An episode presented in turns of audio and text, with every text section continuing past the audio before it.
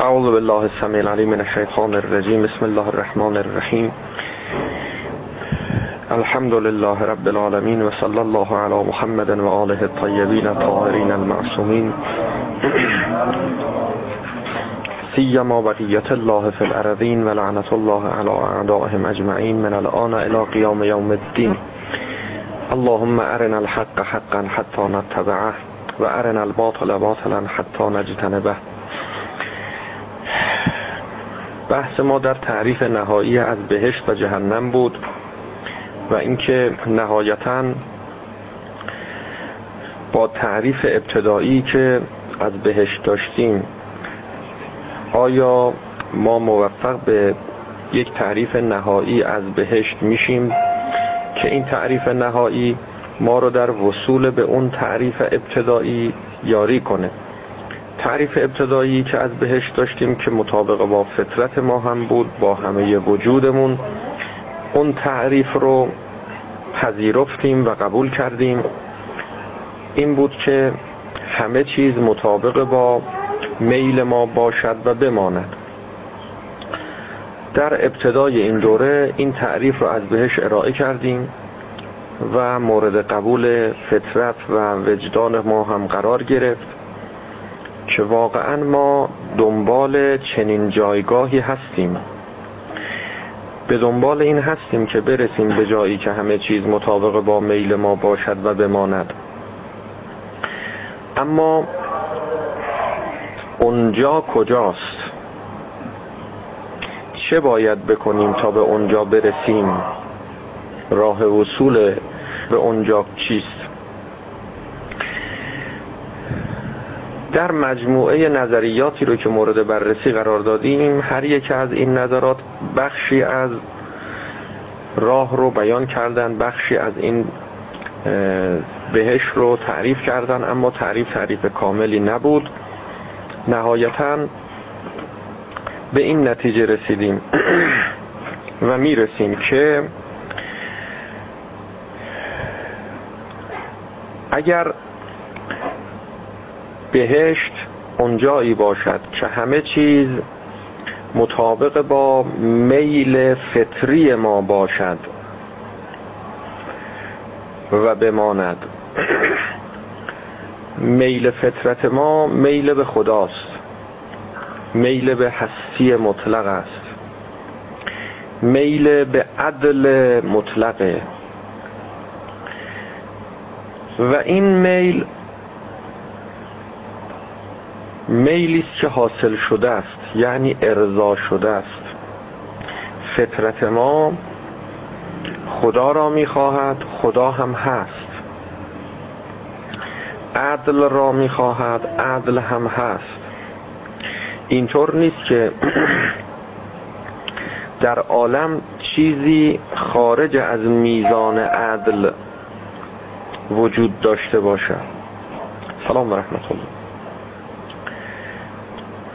بنابراین همه چیز مطابق با میل فطری ما بوده، هست و خواهد بود.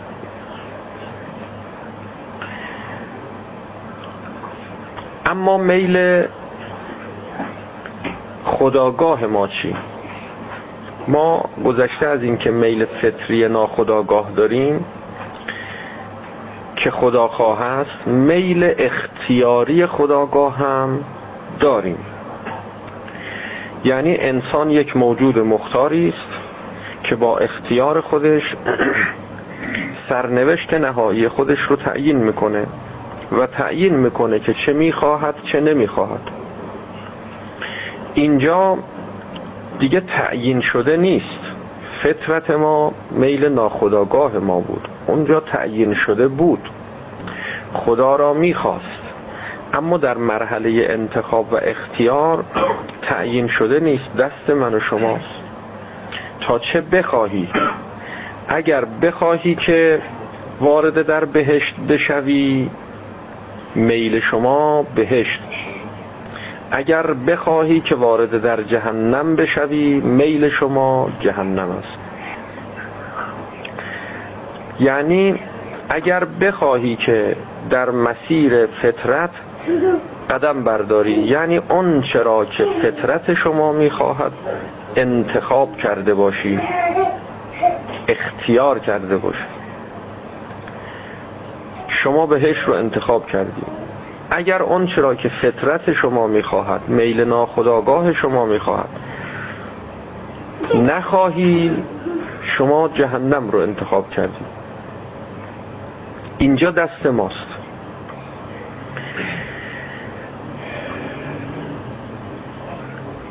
این بهشت و جهنم معنای اول بهشت و جهنمه.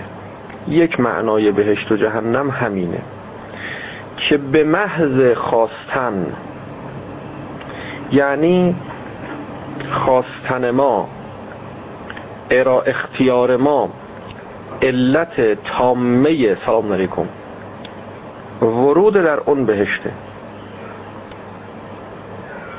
اگر خواستی که به بهشت بروی، به بهشت رفتی، میروی. اگر نخواستی که به بهشت بروی، به بهشت نمیروی. بهشت و جهنم دو معنا داره. معنای دوم بهشت و جهنم، این معنای اول بهشت و جهنم معنایی است که بعد از مرحله شفاعته، یعنی بعد از مرگ و بعد از برزخ و بعد از قیامت و بعد از گذراندن مراحل قیامت تا میرسه به مرحله شفاعت و نهایتاً سرنوشت نهایی انسان به دست خود اوست، یعنی با اختیارش، با انتخابش اونجا تعیین میشه که این خواسته اونجا آنچنان منشأ اثر است که علت تامه است. علت تامه است یعنی خواستن مساویست با شدن. همین که خواستی که به بهشت بروی، وارد در بهشت شدی. با این معنایی که از بهشت در ابتدا عرض کردیم که همه چیز مطابق با میل ما باشد و بماند.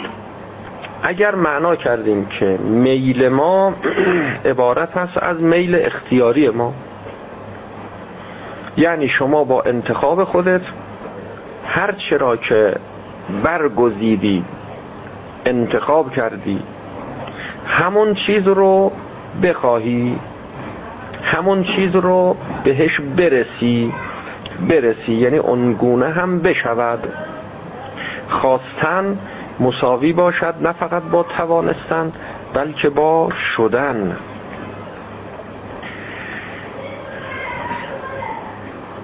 فیها ما تشتهیه الانفس، در بهشت اینجوره که همه چیز مطابق با خواست شماست. کدام خواست؟ خواست اختیاری. بعد از مرحله شفاعت این معنا حاصله. تمام کسانی که از حسن انتخاب برخوردارند، اینها اون موقع وارد در بهشت میشن بلا استثناء. این که در روایات هم داریم که شفاعت شامل حال شیعیان میشه و اینها گناهانی هم اگر مرتکب شدن آمرزیده میشه و مشمول شفاعت واقع میشن. سرش وجود همین حسن انتخاب در وجود اینها، در جان اینها، که این حسن انتخاب نهایتاً کار خودش رو انجام میده. اما یک بهشت و جهنم دیگه هم داریم که بحث ما پیرامون اون بهشت و جهنمه. این بهشت و جهنمی که عرض کردیم یه بحث اعتقادی است، یه بحثی است که بهش معتقدیم، قبول داریم، باور داریم و محل بحث ما نیست. فرض کنیم که همه ما از حسن انتخاب برخورداریم، اما الان تو بهشت نیستیم، الان در رنجیم، در سختی هستیم.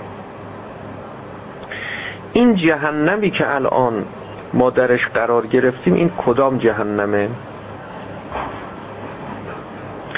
این جهنم کدام جهنمه که ما نمیخواهیم اما بهش مبتلاییم؟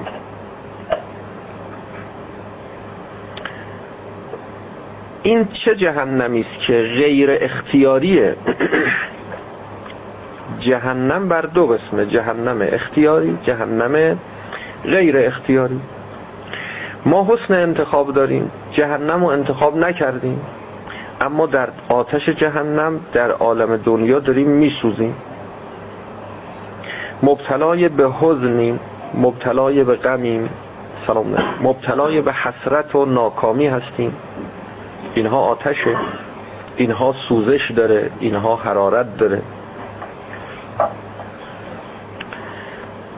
ورود در بهشت، بهشتی که مقابلش چنین جهنمیه، حزن و اندوه و غم و ترس. این بهشت کدام بهشته و راه ورود به این بهشت چیست؟ این بهشت بهشتی است که و جهنمش هم جهنمی است که از الان که دنیا هست تا مرگ و قیامت و برزخ و قیامت، تا قبل از شفاعت، ما به طور غیر اختیاری مبتلا هستیم بهش. یعنی خدای متعال ما رو وارد کرده در این جهنم و از ما خواسته که با انتخاب خودمون و با اختیار خودمون از این جهنم بیرون بیاییم و وارد در بهشت بشیم. کدام بهشت؟ همین بهشت. دو تا بهشت و جهنم داریم، بهشت و جهنم بعد از شفاعت در عالم قیامت، بهشت و جهنم قبل از شفاعت در عالم دنیا و برزخ و اوائل قیامت. تمام تلاش انبیا و اولیاء خدا علیهم السلام این بوده کاری کنند که انسانی که وارد شده در جهنم، این جهنم دوم، این انسان رو از این جهنم خارج کنند، نجاتش بدن، به فریاد این انسان برسن. و الا اون بهشت و اون جهنم خالد جاودان بعد از شفاعت، اون در اختیار تام خود انسانه، اختیاری محض انسانه. هیچ چیز جز خواست خود ما در اون اثر نداره. تمام انبیا هم جمع بشن نمیتونن کسی که نمیخواد که وارد در بهشت بشه او رو به زور وارد در بهشت کنن، و بالعکس کسی که نمیخواد وارد در جهنم بشه، تمام شیاطین انس و جن دست به دست هم بدن که این انسان رو وارد کنن در جهنم، توان این کار رو ندارن.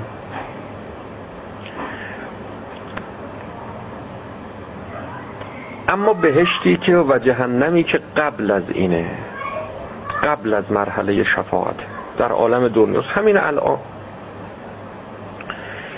همین الان وقتی ما فکرش رو هم میکنیم گاهی میبینیم که نه، جهنم تو وجود ما هست. همین الان هم جهنم داری.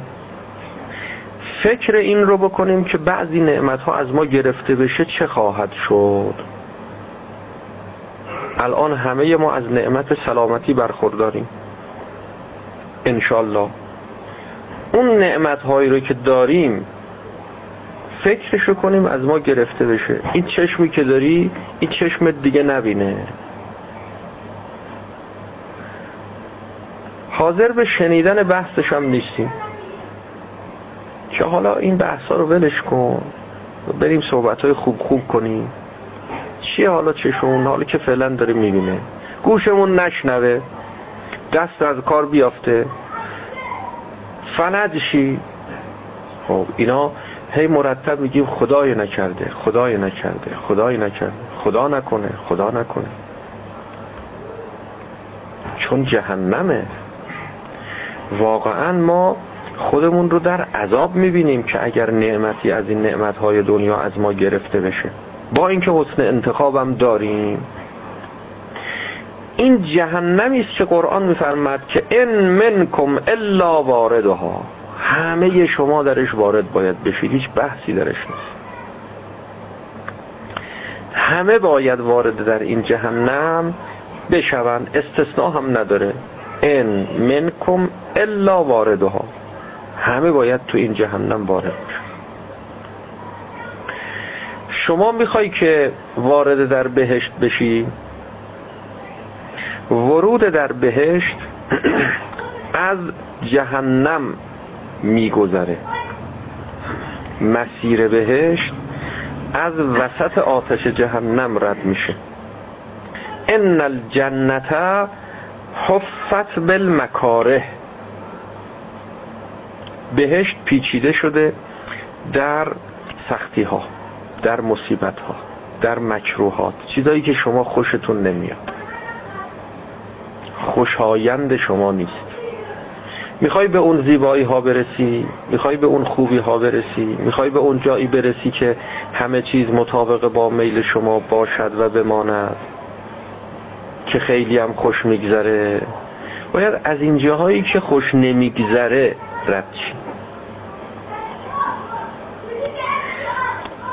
حلاوت و مرارت و دنیا حلاوت الاخره، مرارت دنیا، سختی دنیا، این موجب میشه حلاوت آخرت. اینایی که دارم عرض میکنم، روایاتی که دارم میگم، اینا همه در مصدد بیان این بهشت و جهنم دومه که مربوط ما قبل شفاعته. از ما اینو خواستن که شما الان تو جهنمی، حواست جمع باشه، از این جهنم خودتو نجات بده، بیرون بیا، به داد خودت برس. در قیامت چه اتفاقی میافته؟ بعد از شفاعت چی میشه؟ اونجا خدا خودش بزرگه، ائمه علیهم السلام هم هستند، اولیاء خدا اونجا دستگیری میکنن. شفاعت رو خدای متعال برای همین قرار داده، تمام اون کسانی که از حسن انتخاب برخوردارن، انتخاب خوبی کردن، بهشت رو انتخاب کردن، اولیاء خدا رو انتخاب کردن، همه اینها با شفاعت وارد در اون بهشت خواهند شد. بحثی اونجا نیست، اونجا جای نگرانی نیست. اون چیزی که باید موجب بشه که ما به فکر باشیم مسئله بهشت و جهنم از دنیا تا قبل از شفاعت. مرارت دنیا حلاوت الاخره، میخوای که وارد در بهشت بشی، این بهشت باید سختی بکشی، مرارت دنیا، سختی دنیا رو باید بچشی. امکان نداره کسی سختی نکشیده وارد در بهشت بشه، امکان نداره. چرا؟ به دلیل قسمت دوم روایت، حلاوت دنیا مرارت الاخره. خوش گذروندی تو دنیا، خوشگذرونیشو توجه داشته باشید، خوشگذرونی دنیایی، و الا اگه تو دنیا خوشگذرونی آخرتی داشتی، این آخرته، این بهشته. نه، خوشگذرونی دنیایی، حلاوت دنیا، شیرینی دنیا، مرارت الاخره. باید تاوانشو یه موقعی پس بدی، یا در بیماری ها، یا در فرض بکنید که هنگام موت، یا بعد از موت، شب اول قبر، در عالم برزخ، همینطور یکی یکی تا برسه به مرحله‌ای که دیگه نوبت برسه مسئله شفاعت که دیگه. پس مرار حلاوت دنیا مرارت الاخره. این آخرت کدوم آخرته؟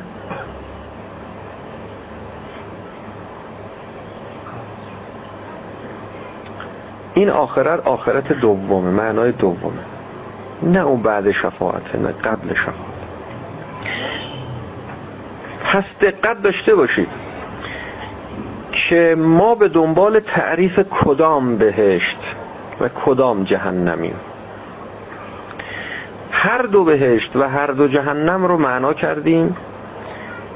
بهشت اول که بعد از شفاعت تابع محض خواست و انتخاب ماست،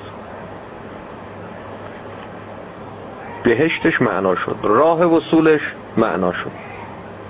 شما باید انتخاب درستی داشته باشی، انتخاب بهشت داشته باشی، بهشتی هستی به اون معنا. اما معنای دوم بهشت چی؟ همه بحث اینجا هست. الان چه کنیم؟ هنگام موت چه کنیم؟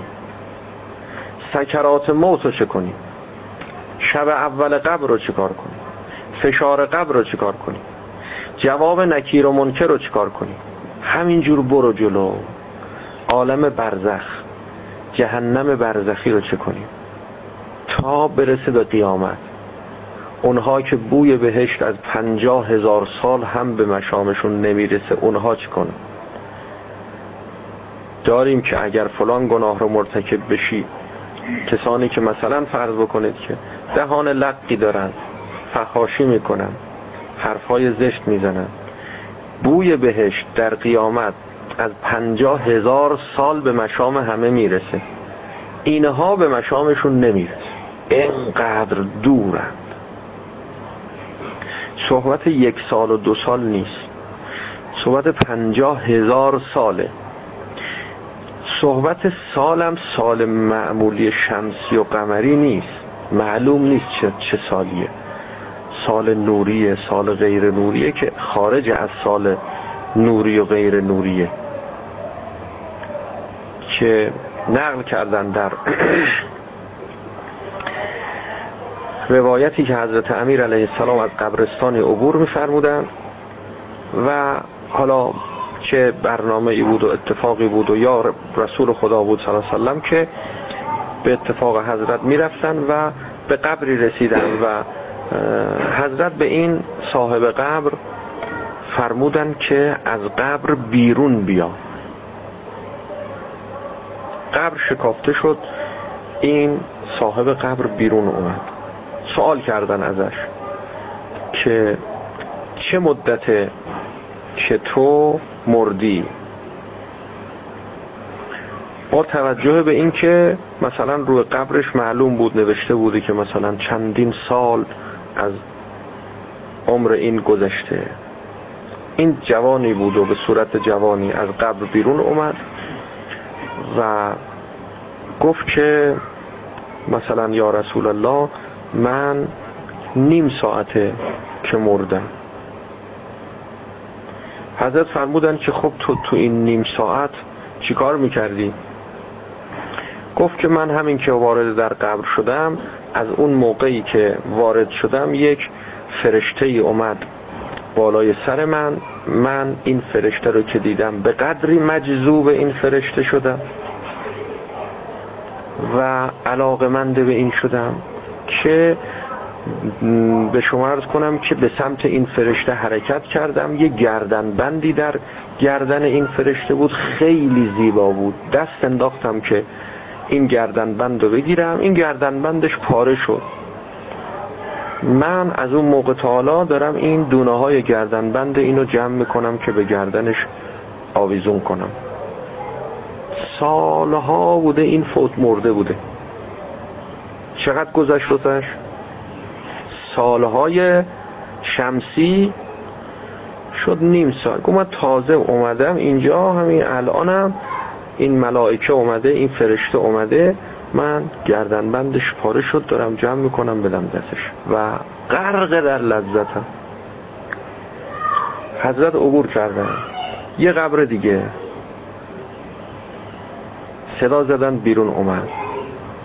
قبر شکافته شد، آتش از این قبر زبانه میکشی. تاریخشو مثلا نگاه کردم، دیدم تازه فوت کرده. ازش سوال کردن چه مدت اینجایی؟ به حالا من الان یادم نیست که به چه زبانی اینقدر زمان طولانی رو بیان کرده بود. تازه مثلا مرده بود، زمان طولانی رو بیان کرده بود که من هرچی عذاب میکشم نمیدونم چرا تموم نمیشه، این زمان چرا نمیگذره. خود ما هم تو دنیا از این اتفاقات برامون میافته، گاهی زمان طولانی برامون خیلی سریع میگذره. این چه زمانیه؟ این اصلا زمان نیست، این خارج از زمانه.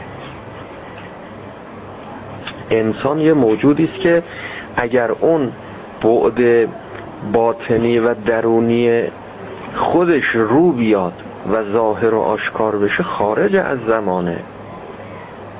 منتها بستگی داره در عذاب باشه یا در لذت.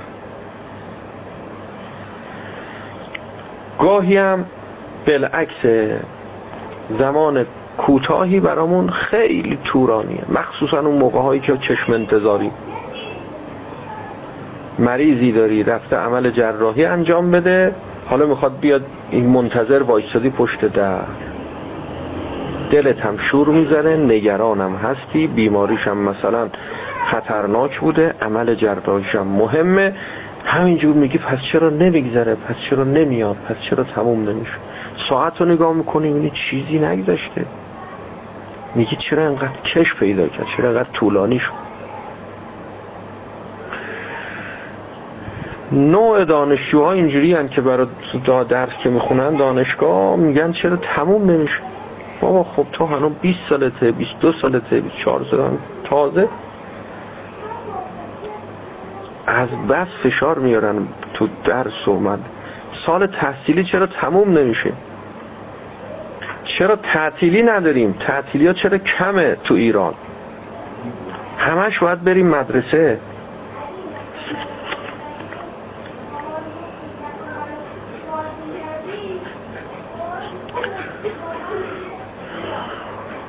دنبال تعطیلی میگردی، برات چشم پیدا میکنه، طولانی میشه.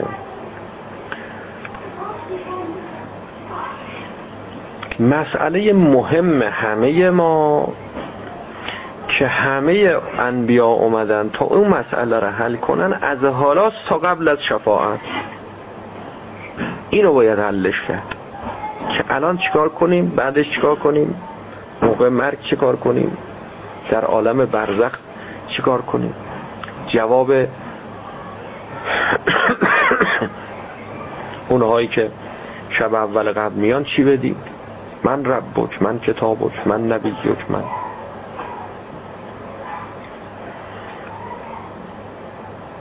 جوابی که اینجا داریم این است که الان در صدد پاسخ به او هستیم و در حقیقت سوال اصلی ما همین بوده تا الان که چه کنیم که از حالا راحت باشیم یا به سمت راحتی حرکت کنیم. لااقل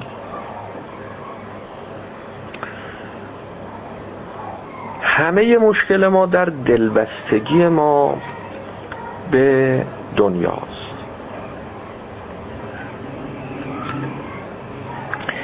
این پاسخ به همین سواله. دلبستگی چه مشکلی ایجاد میکنه؟ دلبستگی این مشکل رو ایجاد میکنه که خودمون رو، خود حقیقی و واقعیمون رو با مرکب، شکم، شهوت، اعضا جوارحمون خلط میکنیم.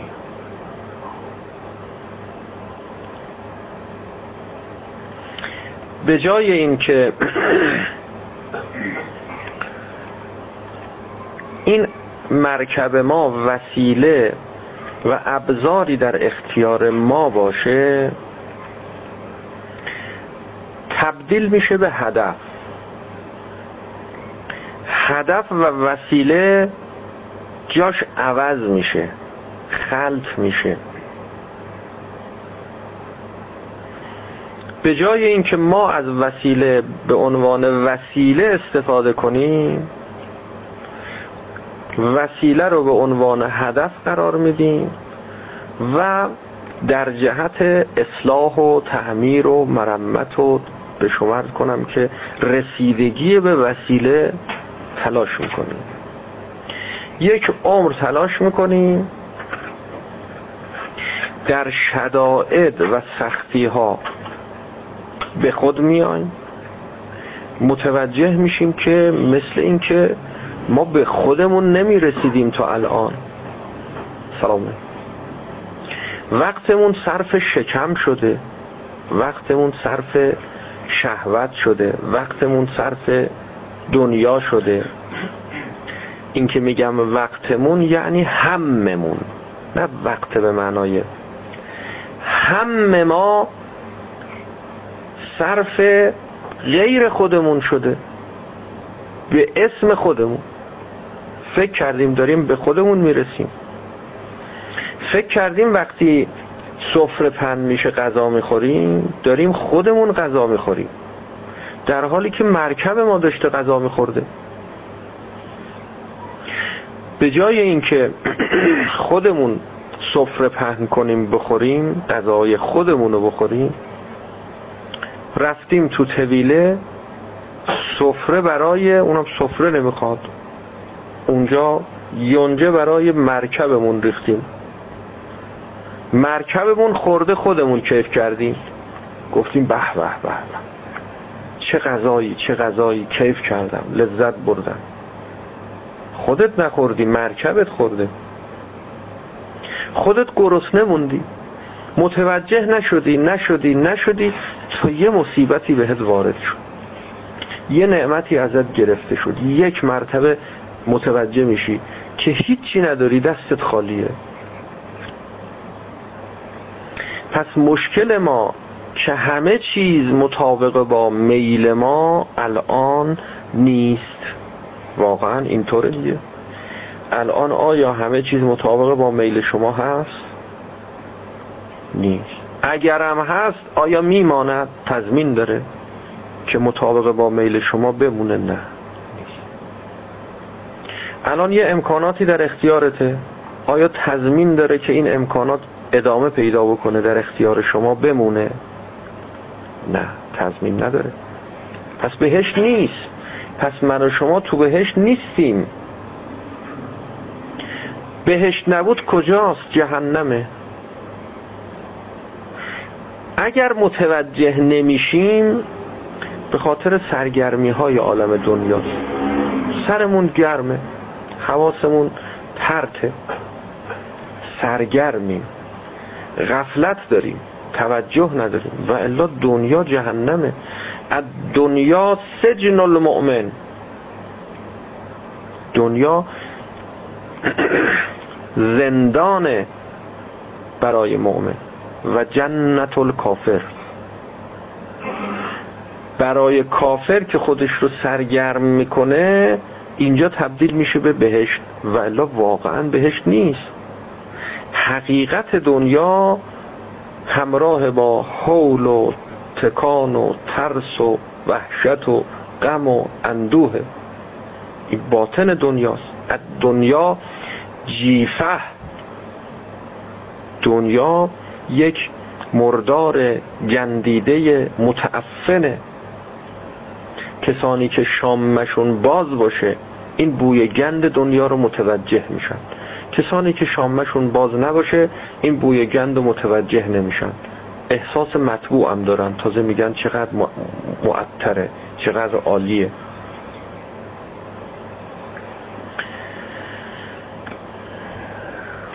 فلذا عطر رو باید به جانت بزنی، نه به لباست، نه اینکه به لباست نزن، بدون که اون عطری که به لباست میزنی غیر از اون عطریست که به جانت میزنی، اینو بدون. یعنی این حواست جمع باشه، غافل نشی. غفلت موجب میشه یک مرتبه زیر پات خالی میشه. حواست جمع باشه تا زیر پات خالی نشه، پاتو جای محکم بگذاری. الا بذکر الله تطمئن القلوب. جای محکم گذاشتن یعنی اینجا با یاد خدا، که حالا اینا رو باید باز کنیم. اینا تقریبا هنوز در مرحله شعاره، هنوز در حد حرفه، هنوز به مرحله کاربردی نرسیده. یعنی چی؟ الا بذکر الله تطمئن القلوب یعنی چی؟ یاد خدا چیه؟ چه جوری اثر میگذاره؟ با تقوا حرکت کن.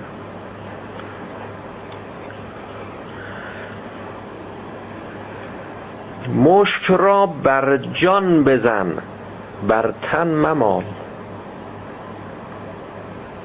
مشک چه بود؟ نام پاک ذوالجلال. اون نام خدا رو به جانت بزن، اون میشه مشک، اون میشه عطر. قاطی نکن عطر بدنت رو با عطر خودت. گاهی بدنت معطر بوی عطر میده اما خودت بوی گند میدی، متوجه هم نیستی. اولیاء خدا متوجه میشن.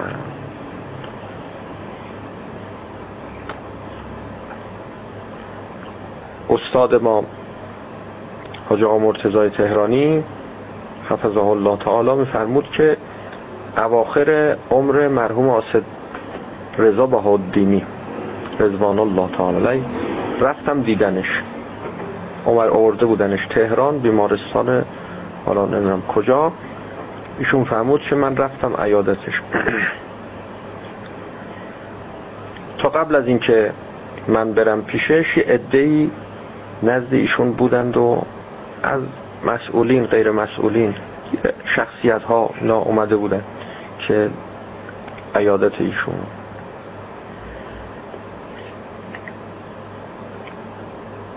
اینو به صورت خصوصی البته گفته بوده ایشون به همون اطرافیانش که افراد رو مثلا تو اتاق وارد میکردن یا بیرون میکردن، کی بیاد کی نیاد، اینا رو تنظیم میکردن. که ایشون که نشسته بوده اینا اومدن دور ایشون بودن، ایشون دستشو تکون داده گفته که برن، اینها حرارت دارن، داغن، دارن میسوزن، بگید برن. خب در مورد اسد رضا بهاءالدینی دیگه معروفه که ایشون چشم باطن داشت و میدیده که آتش داره از وجود اینها زبانه میکشه. همین که اومدن دورشو گرفتن گفته دارم میسوزم، بگید پاشن، بگید از من فاصله بگیرن. همه رو بیرون کرد. بعد بهش پیغام میدن که فلانی اومده، میگه بگید بیاد کارش دارم. همه بیرون، فقط ایشون میاد. میگه بنشین رو اون صندلی، مشخصم میکنه بنشین رو اون صندلی. بعد شروع میکنه که پدر شما استاد من بود، مرحوم حاج عبدالعلی تهرانی، و داستانش رو شروع میکنه نقل کردن که چی شد، چی بود، چجوری شد. اون موقع به من میگفتن چرا باید درس این میری، امثال اینا رو. که ایشون جواب میداده که میخوام از کسی درس بگیرم که دهانش پاکه. گفته بودن ملاتر از اینم هست تو حوزه های علمیه، چرا پیش این میری؟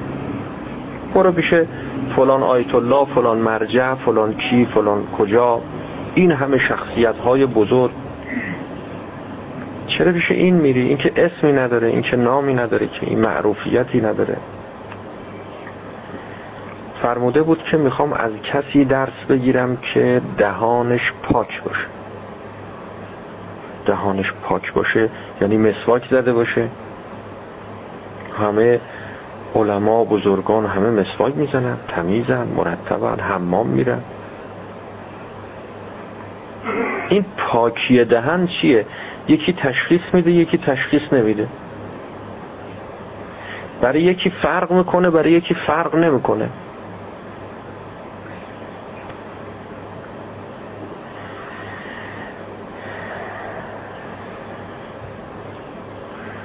مگه فرقی میکنه که حقایق و معارف از دهان کی خارج بشه؟ بالاخره ما میخوایم که یه سری علومو فرا بگیریم دیگه. حالا این علومو از این آقا بگیریم از اون آقا بگیریم، ما میگیم فرقی نمیکنه. اما اگر شما اون چشمی که باید داشته باشی و باز بشه میبینی او وقتی حرف میزنه آتش میفرسته سمت قلب شما، دل شما، مغز شما. از دهان شعله های آتش داره به سمت شما میاد. اما اون دیگری وقتی سخن میگه نسیم خنک میوزه.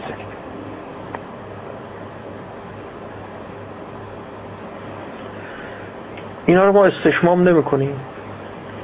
نه شامه ما کار میکنه، نه بینایی ما فعاله، نه شنوایی ما درست کار میکنه. که البته اونهایی که تو این مسیر حرکت میکنن میگن اول از حس چشم بویایی شروع میشه، اول بو استشمام میشه.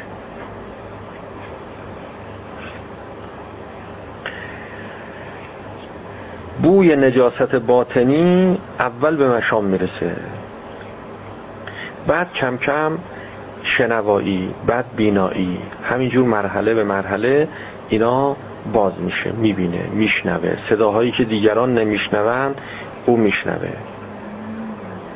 یه کسی از طلاب علوم دینی نقل میکنه که من رفتم مسجد جامع دماوند، نیمه های شب بود، گفتم برم نماز بخونم. وارد مسجد شدم، وارد صحن و محوطه مسجد شدم، دیدم که یه صداهایی میاد، زمزمه هایی تو فضای مسجد پیچیده. خوب گوش کردم، دیدم که داره ذکری رو میگه. با دقت بیشتر گوش کردم، دیدم میگه سبوح قدوس ربنا و رب الملائکه و الروح. خوب دقت کردم، دیدم این صدا از در و دیوار داره بیرون میاد. تمام این آجرهای دیوار مسجد داره ذکر سبوح قدوس میگه. میگه یه مقدار بیشتر گشتم و جلو رفتم و وارد در شبستان مسجد شدم، دیدم یه کسی تو محرابه. نزدیکتر شدم، دیدم که آیت الله بروجردیه رضوان الله تعالی، داره نماز شب میخونه. تو نمازش در حال رکوع حالا یا در حال سجده داره این ذکر رو میگه سبوح قدوس ربنا و رب الملائکه و الروح. در و دیوار مسجد باهاش داره همراهی میکنه. ما باشیم چیزی متوجه نمیشیم. این گوشش باز شد، ذکر در و دیوار رو شنید.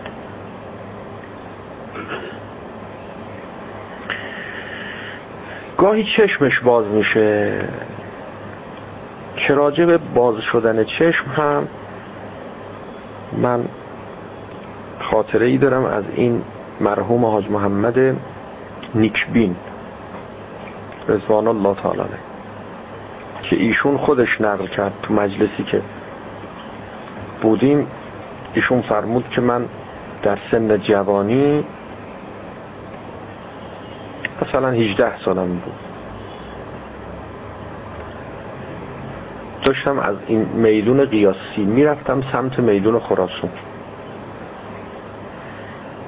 تو مسیر که میرفتم یه وقت متوجه شدم آدمایی که دارن از جلو به سمت من میان و اینا رو من میبینمشون، اینها قیافه های انسان ندارن، چهره ها برگشته، یه چیز دیگه هم. گوشهای خیلی بزرگی پیدا کردن و چهره غیر عادی شده. میگه ترسیدم و سرمو پایین انداختم و شروع کردم دویدن. ترسیده بودم، یه خورده دویدم و اینها، باز سرمو بالا کردم، باز دیدم هر کیو میبینم همین شکلیه، قیافه انسان نداره، غیر عادیه. میگه رفتم تو فکر که خب من الان دارم میرم خونمون، نکنه من برم خونه در بزنم، مثلا مادرم بیاد دم در ببینم مادرم هم این شکلیه. خیلی میگه به فکر افتادم و به هم ریختم، نگران شدم، شروع کردم دویدم. میگفت همینجور دویدم تا رسیدم به میدون خراسان. یه وقت دیدم که از توی اون کوچه ای که اون قسمت ها بود یه قیافه سالم درست آدمیزاد اومد بیرون، اومد سمت خیابون.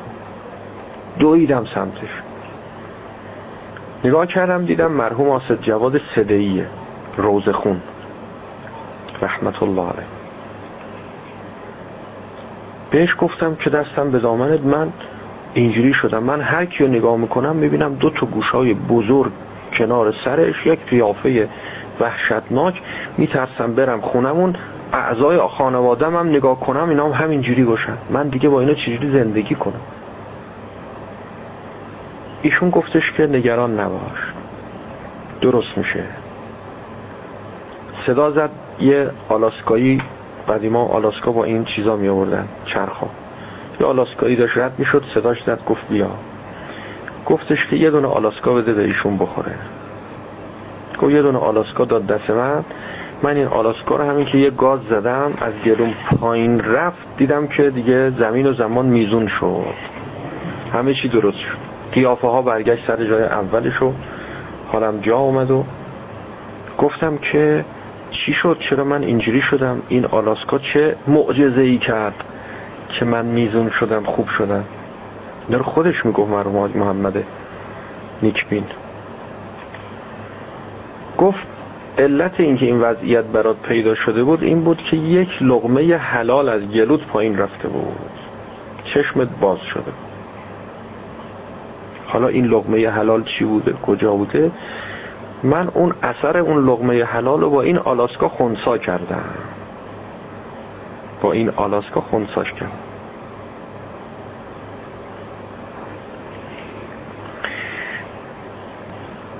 گاهی ما خودمون رو، همدیگر رو نگاه میکنیم، فکر میکنیم داریم همدیگر رو نگاه میکنیم، این صورت ماست، سیرت ما غیر از این صورت ما. چشم دل باز کن که جان بینی، آنچه نادیدنیست آن بینی. البته مرحوم حاج محمد آقای نیکبین یه کرامات دیگه هم داشت که در بیداری اگر چیزی رو تصمیم میگرفت که مثلا بفهمه، بدونه، یه خوابهای مخصوصی داشت، دعاهای خاصی میخوند، میخوابید، تو خواب ائمه علیهم السلام رو ملاقات میکرد، سوال میکرد، چیز میپرسید، کارهایی که مردم، کارهایی که داشتن، چیزایی که حوائجی که داشتن. گاهی ایشون با خوابی که داشت، نحوه خاص خواب براشون انجام میداد. مثلا فرض بکنید شاید کسی چیزی گم کرده بود، نمیدونست چی شده، کجا رفت، به ایشون میگفت، ایشون میگفت صبح مثلا بهت میگم.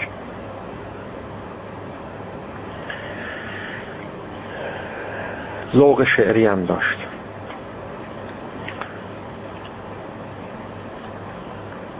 یه سیرت داریم، یه صورت داریم، ما با صورت هم نگاه میکنیم. حالا به صورت هم نگاه کنیم این خوبه، عیب نداره، اما به صورت خودمون دیگه نگاه نکنیم، لااقل به سیرت خودمون نگاه کنیم، به باطن خودت نگاه کن، ببین شکل چی هستی، شکل کدام حیوانی، ببین چه رذیله‌ای در وجودت هست، در جانت هست، ببین چه خلق زشتی داری، درندخویی داری، گرگ، شهوترانی خوک، نفهم و نادانی خری. البته گاهی جمع بین حیوانات، یعنی یک باغ وحشه، یک نفره ها، اما باغ وحشه. بله اونو از خودت بپرس.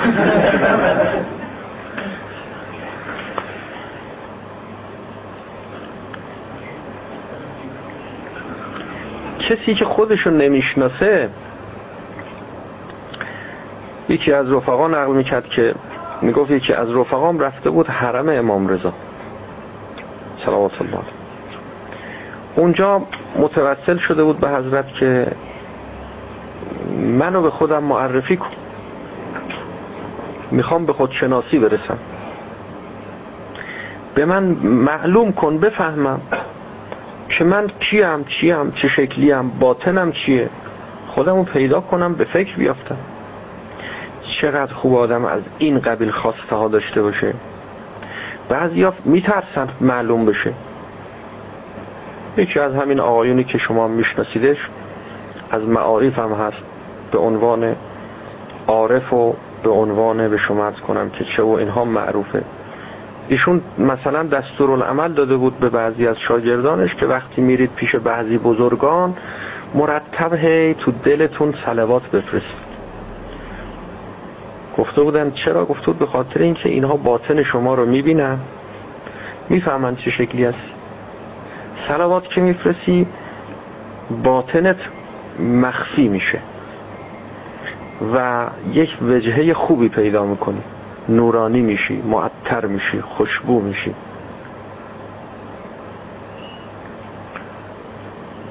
به اینا عرض کردم که نه، اتفاقا این کارو نکنید.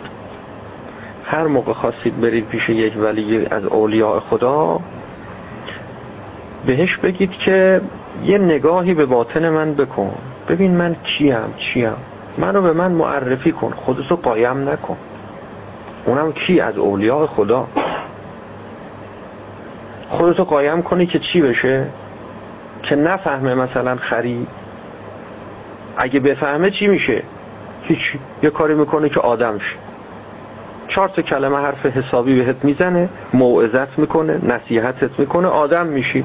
بده تو حالا صلوات بفرستی که یک موقع این نفهمه تو چه موجودی هستی، چه حیوانی هستی. این دستورالعمل شد.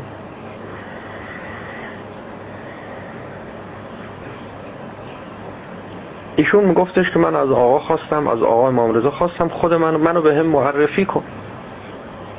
یه همین داشتم صحبت میکردم و دور اون رواقا و تو حرم داشتم این ور اون ور میرفتم. یه مرتبه احساس کردم که مثلا خالم اونجا جلوتر داره میره، خالم رو دیدم. حالا تو شهر قریب آدم یهو یه آشنا ببینه، اونم آشنایی مثل خالش مثلا. میگه سری دویدم جلو و زدم تو پشتش خاله خاله خاله. یه وقت برگشت دیدم ای خالم نیست، یکی دیگه قریب است. آنم همینجور زدم تو پشتش. برگشت به هم گفت خیلی خری. ناراحت شده بود دیگه اونم. دیگه من یه خودی فکری کردم و حالا همینجور موندم. حالا باز نگاه روشو برگردوند و رفت. دوباره برگشت گفت واقعا خری. اینو گفت و رفت. میگه من یه خود به خودم اومدم و خب من از آقا چی خواسته بودم؟ از آقا خواسته بودم که منو به خودم معرفی کنه. خب اینم که چی شد؟ بی خودی اصلا این اتفاق افتاد. یهو من خیال کردم خالمه بود، دویدم و زدم تو پشتش، اونم برگشت و بعدم خاطر جمع گفت. یعنی یه بار گفت، بعد دوباره یه خود چند قدم رفت، دوباره برگشت گفت واقعا خری. دیگه تثبیتش کرد، خاطرش جمع شد. جوابیست که از آقا شنیده، از آقا خواسته، جوابیست که آقا اینجوری بهش داده. خب حالا فهمید، حالا چیکار میکنه؟ خب وقتی آدم بفهمه به فکر میافته. تمام حرفا سر همینه که باید به فکر بیافتی. حالا راهش چیه؟ باید به کجا برسیم؟ چی کار کنیم؟ این که میگیم دلبستگی داریم به دنیا، این دلبستگی ها موجب شده که ما در عذابیم، در فشاریم. یعنی چی؟ دلبستگی یعنی چی؟ یعنی دل ما که قلب ماست، این مثلا با رگه های پنجگانه چیچی و فلان و فلان وصل به مثلا سینه ماست. قطع علاقه کنیم یعنی قطع این رگه ها رو قطع کنیم. دلبستگی یعنی چی؟ معنای دلبستگی در عالم دنیا، در عالم برزخ، اینا معناش چیه؟ چه کار کنیم؟ اجمال جواب این است که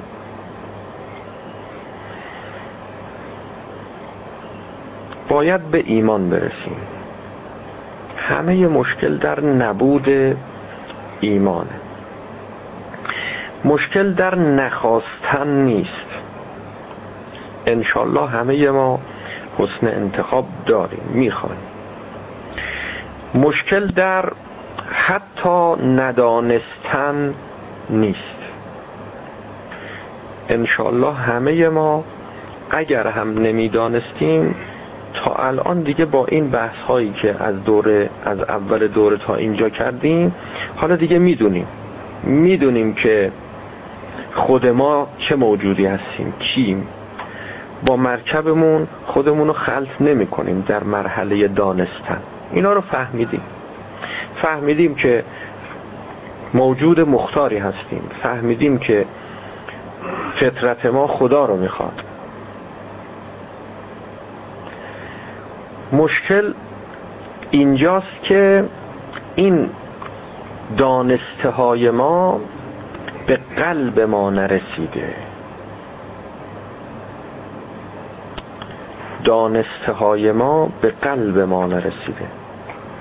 به قلب ما برسه یعنی چی؟ ایمانی نشده، باور نکردیم. اینا الفاظیست که زیاد به کار میبرن، زیاد شنیدیم. تا اینجاش خیلی هنوز هنر نکردیم، هنوز یه بحث کاربردی ارائه نکردیم که خب چی؟ ایمان چیه؟ باور چیه؟ چه فرقی با عقل داره؟ چه فرقی با علم داره؟ چه فرقی با دانستن داره؟ اگر یه کسی میدونه، علمش هم یقینیه، قطعیه، هیچ احتمال خلاف هم نمیده، خب اینم باور داره دیگه، اینم اعتقاد داره دیگه. این که میگیم ایمان نداره، ایمان یعنی چی؟ باور نداره. قبول داره، باور نداره. این باور کجای ماست؟ چه مکانیزمی داره تا این باور به وجود بیاد؟ چه سیستمی داره؟ مربوط به کدام قسمت از وجود ماست؟ انشالله بحثی که در جلسه آینده دنبال میکنیم. بر محمد و آل او صلوات.